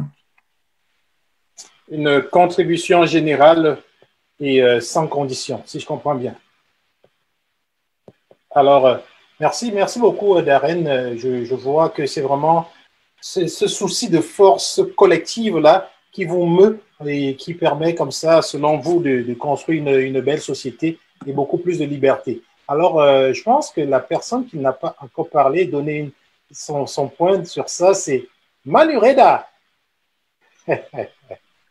euh, oui, donc moi, j'aimerais bâtir en fait sur ce que Leslie a, a dit en fait c'est que en tant que en tant que minorité, mais aussi en tant que jeune, euh, il est de notre devoir de bâtir en fait notre futur pour nous ainsi que pour nos futurs enfants. Et donc, il ne faut pas, il ne faut pas avoir peur de s'exprimer et de dire ce que l'on pense vraiment parce que sachez qu'en tant que jeune, votre voix est importante et votre point de vue est aussi important. Donc, n'ayez pas peur de vous engager. Je sais que des fois, ça peut paraître, euh, on peut avoir l'impression d'être jugé lorsqu'on s'engage dans quelque chose qui nous passionne, mais sachez que ce n'est pas important. Votre voix, vos opinions et vos rêves sont importants. Donc, n'ayez pas peur et euh, on continue à se battre. On, a déjà fait beaucoup de chemin et euh, la route reste longue, mais on garde toujours espoir. La route est longue, on garde toujours espoir. on est certain que l'espoir, c'est nous, c'est nous. Quand je dis nous, je parle de vous. Parce que nous, là, on compte sur vous. Euh, il faudrait que vous puissiez. nous, on a fait le nôtre maintenant. Quand je regarde vraiment vous, les jeunes d'aujourd'hui, euh, je, peux vous dire que je souris. Je souris et j'ai comme à cœur de dire Amen. Amen. Pourquoi Amen? Parce que je crois que le futur est bien. Et euh, je salue vraiment les, tous les parents, vos parents, qui ont fait vraiment de vous les leaders, que vous, les jeunes leaders aussi que vous êtes aujourd'hui, parce que tout ce que vous dites est, tellement intéressant que euh, je pense que franchement, on peut, on peut dormir tranquille. Avant de laisser Elisiane dire un mot par rapport à ça, euh, j'aimerais demander à Madame Irena si elle a, si elle a un, une question ou un mot à dire aux jeunes. Une question peut-être, je vous vois venir avec votre question, Madame Irena. Euh, non, c'était pas une question. J'étais tellement émerveillée de vous, de vous écouter et vraiment voir le temps que vous avez pris à penser à, à votre, votre vie et votre futur. C'est vraiment, je suis tellement impressionnée. Euh, je suis tout à fait d'accord avec vous sur euh, l'idée de l'éducation. Euh, quand mes enfants étaient jeunes, je leur disais toujours, knowledge is power. Euh, le savoir et le pouvoir. Hein. Alors, euh, connaître notre histoire, c'est très important. Savoir qui qu'on est, euh, comprendre la société dans laquelle on vit, c'est très important. Mais aussi d'être un expert dans quelque chose. Alors, si vous décidez de, d'être médecin ou d'être enseignante, de vraiment vous démontrer là-dedans parce que c'est sûr qu'on nous juge. Genre, quand on nous voit, on voit la couleur de la peau en premier et on est toujours dans une position où on doit montrer qu'on est meilleur que, que les autres. Alors, euh, prenez, prenez le temps d'étudier et de vraiment être des experts dans, dans, la chose que vous voulez faire. Euh, mais vous êtes tellement magnifique. le futur vous attend. Eh, écoutez, euh, ça, c'était le mot de, l'experte en conseil. ah oui, ah oui, elle, sait de quoi elle parle. C'est un sujet qu'elle maîtrise. Donc, euh, toujours faire le maximum pour, atteindre vraiment ce côté d'expertise-là qui peut faire de vous une référence et que quand vous en parlez, on se dit oui. Euh, ainsi parlait euh, Rakidia, euh, fille de Dave Genava, qui est une experte aussi. Donc, tout ça, c'est bon. Ouais, ça, c'est bon. Alors, euh, pour, euh, avant de, nous acheminer vers la fin, je vais laisser euh, la présidente de la table de concertation de, cette édition 2021 nous dire quelque chose à propos de, tout ce dont on est en train de parler. Oui, merci, euh, merci Florent. Écoute, euh, je, c'était pas prévu que je parle, mais vous pouvez pas imaginer comment mon cœur est en train de bouger tout au long de l'émission. Euh, quand on avait pensé à cette émission, on ne savait pas trop où est-ce qu'on s'en allait. Mais je voudrais vous dire à vous, les jeunes là, qui ont participé ce soir, et puis à tous ceux aussi qui vont regarder cette émission, euh, vraiment, mon Dieu, je sais, je, je sais même pas les mots, mais j'étais fière de vous entendre. Euh, je pense que c'est la première fois depuis que je suis arrivée au Canada, ça fait 20 ans que je suis là, mais que j'ai pris le temps d'entendre tant de, comment on appelle ça, tant de convictions, de visions, de mots. Euh, souvent, la vie va vite et puis on, dit, OK, il y a un jeune qui est là, un jeune qui est là. Mais là, d'entendre ce que vous pensez, ce que vous avez comme conviction, vos craintes, vos doutes, euh, moi, j'ai le goût de vous dire, moi, je pense qu'il faut continuer un peu une aventure quelque part. C'est pour ça que j'ai demandé à Florent, je dis, Florent, euh, alors je vous lance la perche parce que avec tout ce que j'ai entendu, je pense que vous avez beaucoup de choses à dire. Alors, pourquoi ne pas vous unir trouver des moyens euh, que Darren puisse parler des choses de sa communauté, puis qu'on les amène pour que nous, on puisse les voir, les comprendre, que euh, euh, ceux qui sont aux États-Unis puissent nous dire aussi, OK, ben ici, voilà ce qui marche, voici, etc. Ce que je veux dire, en fait, c'est que pour changer les choses, pour éduquer, il faut communiquer. Et je pense que vous avez tous un pouvoir de communication super intéressant, vos engagements et tout ça. Alors, pourquoi ne pas une fois par mois vous réentendre sur les plateformes pour parler de la jeunesse et de vos réalités de chacun de vous? Euh, en tout cas, moi, je lance la perche, mais on peut en reparler. Mais ce serait une forme d'implication où vous pourrez amener les informations de vos communautés vers le public euh, ça va être ça en attendant que les, les contenus au niveau de l'éducation aussi changent. Mais euh, écoutez, vous avez une puissance dans les manières où vous exprimez, puis je pense que c'est important de continuer, au lieu juste qu'on on, on est là, puis on vous a entendu. Mais euh, en tout cas, moi, mon cœur veut encore continuer à vous écouter. Voilà. Alors, euh, ben, écoutez, écoutez, Madame la Présidente, ça tombe très bien parce que tout en public comme ça et en live devant tout le monde, je vais, je vais inviter tous, nos, tous, tous, tous, tous ces jeunes euh, dans une idée que, que, que Diaspo nourrissait et qui avait parlé aussi. Euh, une émission Diaspo Connexion multiculturelle. Une fois par mois, on invitera au moins trois ou quatre jeunes différents de différentes communautés. Ça va s'appeler Diaspo Connexion multiculturelle qui viendront parler de leurs différentes situations et comment mmh. ça évolue. Donc voilà, c'est lancé et on invitera à chaque fois, ça commencera au mois de mars.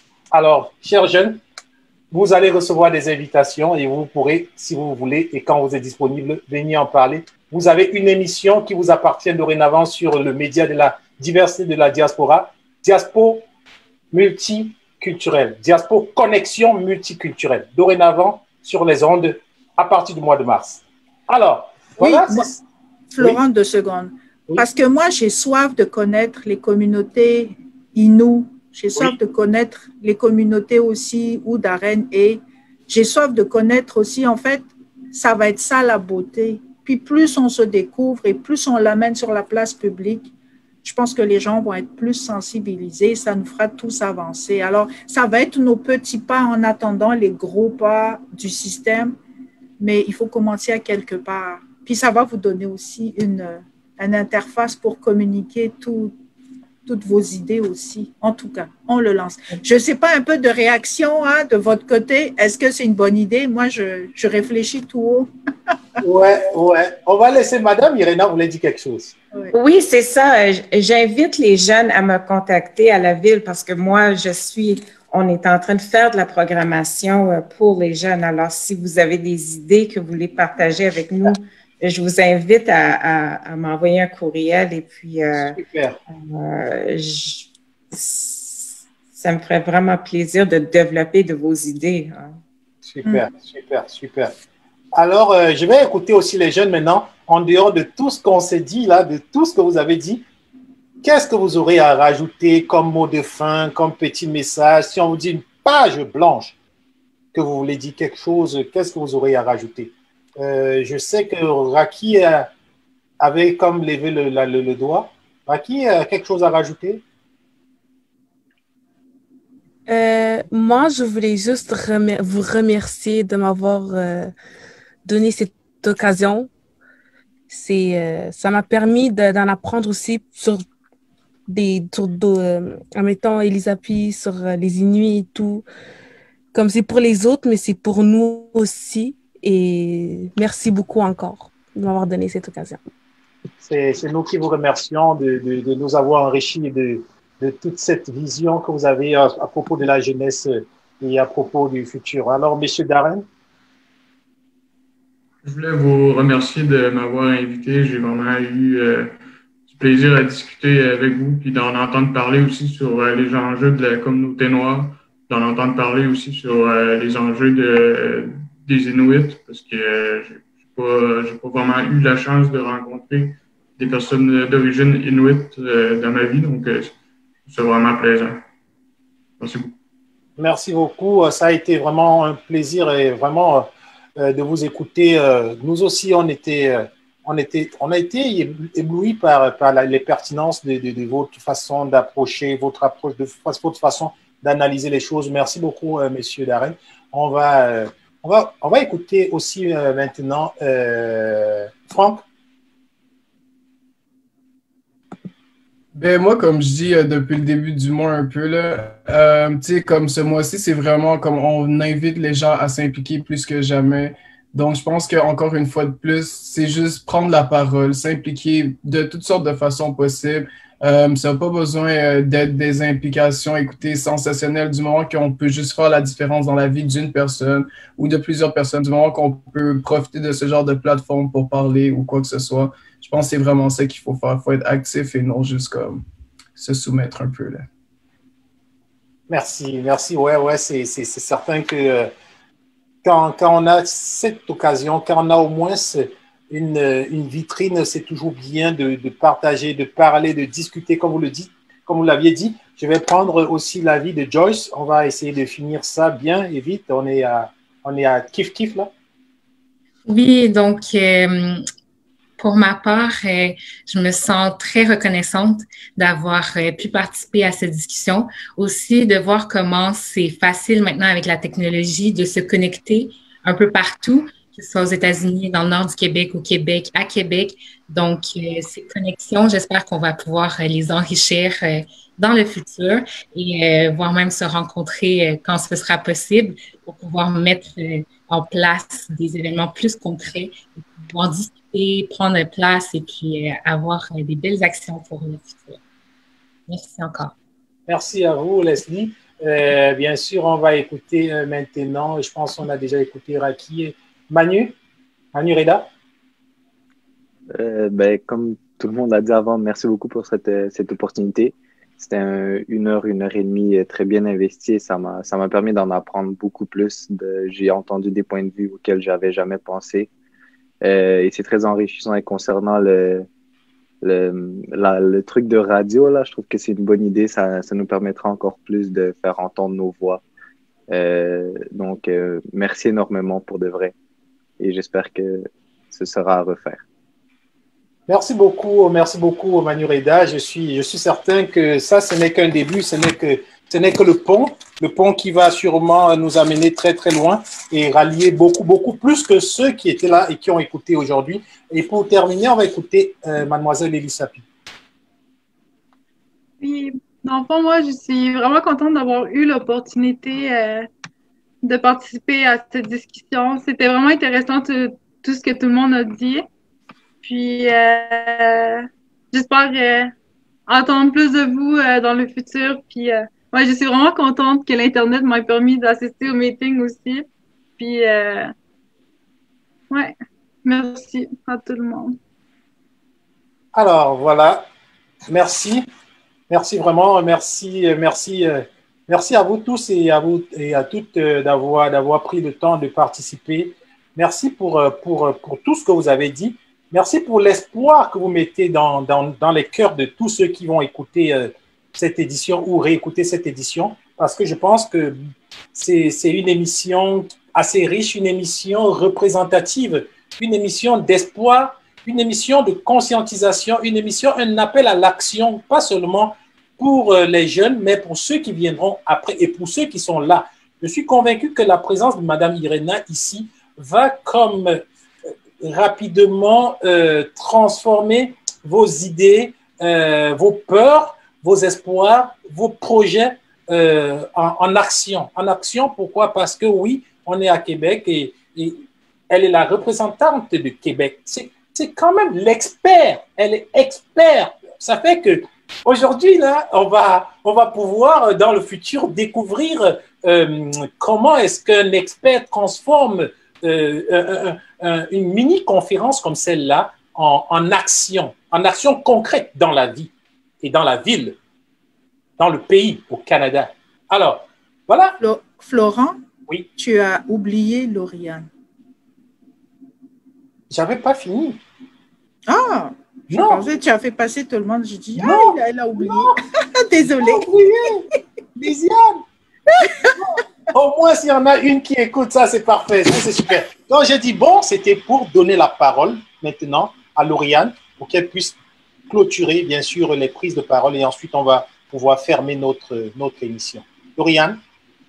Ben, juste dire merci pour nous avoir laissé une plateforme pour pouvoir vraiment partager nos expériences parce que j'ai pu quand même me, reconnaître dans plusieurs expériences et me dire comme, OK, je suis pas la seule non plus à, vivre ça et qu'ensemble, genre, on peut s'unir, pour vraiment changer les choses et aussi d'apprendre sur le point de vue d'autres personnes parce que moi, j'ai, j'ai, on m'a jamais appris euh, tout ce qui est la culture autochtone, donc de pouvoir entendre leur point de vue, c'était vraiment quelque chose de bien et que l'union fait la force et que ben maintenant on a des plateformes pour pouvoir changer les choses et prendre action. Donc, c'est ça. Super, super. L'union fait la force. Vous voyez, c'est pourquoi je voulais lui laisser la dernière parole. L'union fait la force. Donc, on est. Donc, Donc, vous voyez, vous voyez comme moi, la jeunesse autochtone et afrodescendante de Québec, même combat. Et la nation, même combat. Aujourd'hui, euh, on a compris à travers tout ce qui s'est passé qu'on va faire sauter les barrières. On va, on, va, on va avoir plus de reconnaissance, plus de services. Les microagressions vont diminuer. On va s'assurer que l'approche des profs aussi soit un peu revue pour que ça ne, ça ne, ça ne, ça ne vienne plus gêner notre jeunesse. On va au niveau des médias, vous avez déjà, euh, vous avez euh, Copac Média, vous avez Diaspora Interaction, le média de la diversité, vous avez Rosine, vous avez des médias pour pouvoir euh, maintenant vous valoriser, euh, vous avez des armes, euh, on va pouvoir, je veux dire, l'union va faire la force. Madame Irena, notre mot de fin, c'est qu'on vous fait confiance pour pouvoir, bien sûr, porter cette voix de la jeunesse en lieu sûr et où les choses peuvent être prises au sérieux. À la ville, on, va travailler très fort sur ces dossiers-là. Euh, vous allez euh, euh, avoir beaucoup d'annonces dans les mois à venir sur nos projets. Alors, j'ai hâte de, de, vous revoir et d'entendre vos histoires et votre cheminement. Alors, à la prochaine. Merci. merci, beaucoup, mesdames et messieurs. Merci. Merci infiniment. J'espère que vous avez apprécié cette, ce, temps qu'on a mis ensemble. Merci infiniment pour, aux jeunes. Merci de cette confiance que vous avez en vous et que vous mettez en la jeunesse. Merci de l'espoir que vous allez projeter à travers euh, cette émission. Merci à tous. Merci à la table de concertation du mois de l'histoire des Noirs et son équipe, euh, Madame Lisiane Randria, euh, et bien sûr toute l'équipe qui est autour. Je pense aussi à Gaëtan Gilles qui est à la technique aujourd'hui. Merci pour ce magnifique travail. Merci à toute l'équipe de, la table concertation. Je vous donne rendez-vous pour les prochaines éditions, pour les prochaines activités du mois de l'histoire des Noirs, allez vous connecter, allez sur euh, la page du mois de l'histoire des Noirs de la table pour voir tout ce qui se passe et surtout, surtout, restez positif. La jeunesse, c'est la force de l'avenir. Moi, c'était Florent Tchatchoua. J'ai été privilégié de modérer cette belle, belle, belle, belle, belle, belle, belle, oh, belle conférence et spéciale conférence. Je vous souhaite une belle fin de journée et à très bientôt. Bye bye.